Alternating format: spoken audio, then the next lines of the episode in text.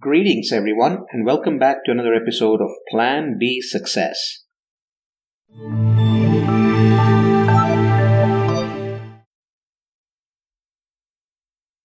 Yet again, like every 4 years, as I sat listening to the 46th US President Joe Biden's inaugural address, whose theme, by the way, was unity, I couldn't help reflecting back on several others from the past. And one thing seems constant in all these speeches, that we are going through trying times and we need to work hard and together to ensure a better tomorrow.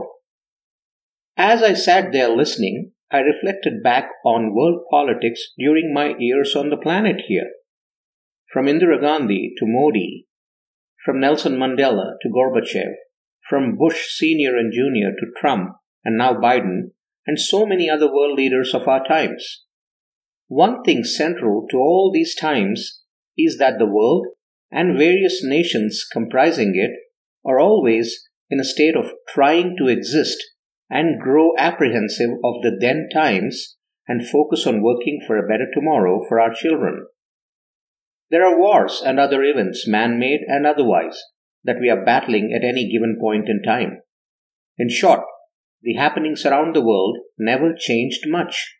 It's a repetition of the times. Any given decade or couple of years, just the players are perhaps different. Now, think about the so-called superpowers and the third world, who in fact are perhaps a few decades behind the advanced world.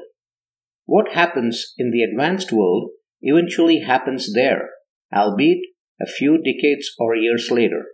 We see that in business, finance, health, or any sphere you can think of. Talk about China, and they are running a parallel ecosystem with the rest of the world. And even when I reflect back on my life's experiences, be it about business, entertainment, etc., what we see is repetition from time to time. I'm not saying that's an issue, just that perhaps it's just so since we have new generations being born and growing all the time, and they need to go through what you and I have perhaps been through already. Take movies, for example. How many times have you seen that love story angle played again and again? Characters and scenes may be different, locations may be different, but the central theme is the same. But then, there was also the very first time you experienced it. Remember the exhilaration of that first experience? There's a first time for everything. And there's fear, the aspect of being unsure, yet the excitement of trying something new. And with that exhilaration comes euphoria once you try it out successfully. It's often said that a rich and well-lived life is one where you accumulate new experiences. While you may be content repeating your days and weekends with every passing week, a slight twist from the ordinary could mean the difference between growing, living, and just existing. Trying something new, visiting new places, doing something you haven't previously experienced, work the adrenaline, and have a boosting effect on your psychology. Adventure doesn't mean going out of town. It could exist right around the corner. And why do you think that memory of the very first time you tried something still remains so fresh in your mind? Because when you do something the first time, you put your entire consciousness and being into it, and time tends to slow down as you experience the moment. But once you have done something again and again, and the sheen of that first try withers away, it's just another repetition, and your attention doesn't hold as before. You still end up doing it well enough without as much attention. Perhaps that's why we have become immune to all the repetition that I discussed at the beginning. It ends up either boring us or we become indifferent.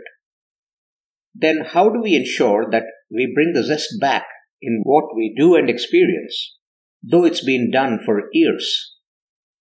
By ensuring we do it, but try to do it a little bit differently, with change and renewal of the expected results. Yes, it's possible. And that's where creativity and innovation take the crown. Repetition is not bad after all. It's what ensures we build expertise. Add a twist of creativity and you have something way better than what you started off with the first time. Many of the repetitions that we execute in our daily life turn into habits. And we are creatures of habit that allows us to do these repetitive activities flawlessly. Here's the secret. Repetition breeds habits, and these habits are needed to allow you the mental space to embrace creativity and innovate on things that you truly want to transform. Innovation doesn't have to be path-breaking all the time. It could be as subtle as repeating something but improving it little by little. Repetition is very powerful. While it helps build expertise, it also is a way of maintenance. All the aspects that we discussed in the world are maintenance too. The world seems to be always focused on working hard to make a better tomorrow. Yes, that's repetition and maintenance. You may argue that politicians hold on to what is old and familiar since that's what everyone recognizes. And any message that starts there and takes one to tomorrow is the most effective. Yes, but isn't that what we find in all realms of society? Repetition and innovation are intertwined with each other. They require each other and cause each other as well. And with a changing world, repetition also gives different results, albeit with small incremental changes. Repetition allows you to look away from the obvious and seek out nuances, thus motivating you to more actively observe the results, in anticipation of what to expect, yet looking out for the changes that are unexpected. Repetition can be a new experience each time too, not just for the subtle changes, but also due to the fact that you are more informed and a different person with each repetition, with different expectations from your learning. The best part? Repetition is a practice that smooths out the flow, thus improving your craft and the end results. Repetition is the norm, but it doesn't have to be boring. However, the only way to achieve that is by being attentive even when repeating things.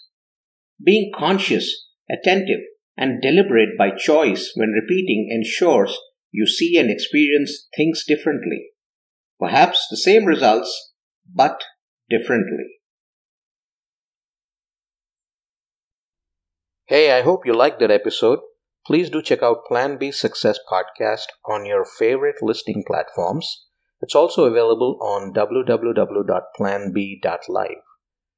If you're looking to learn how to podcast and learn everything there is to ideate, create, launch, and monetize a podcast, do get in touch through the website www.planb.live, and I'll be more than happy to help.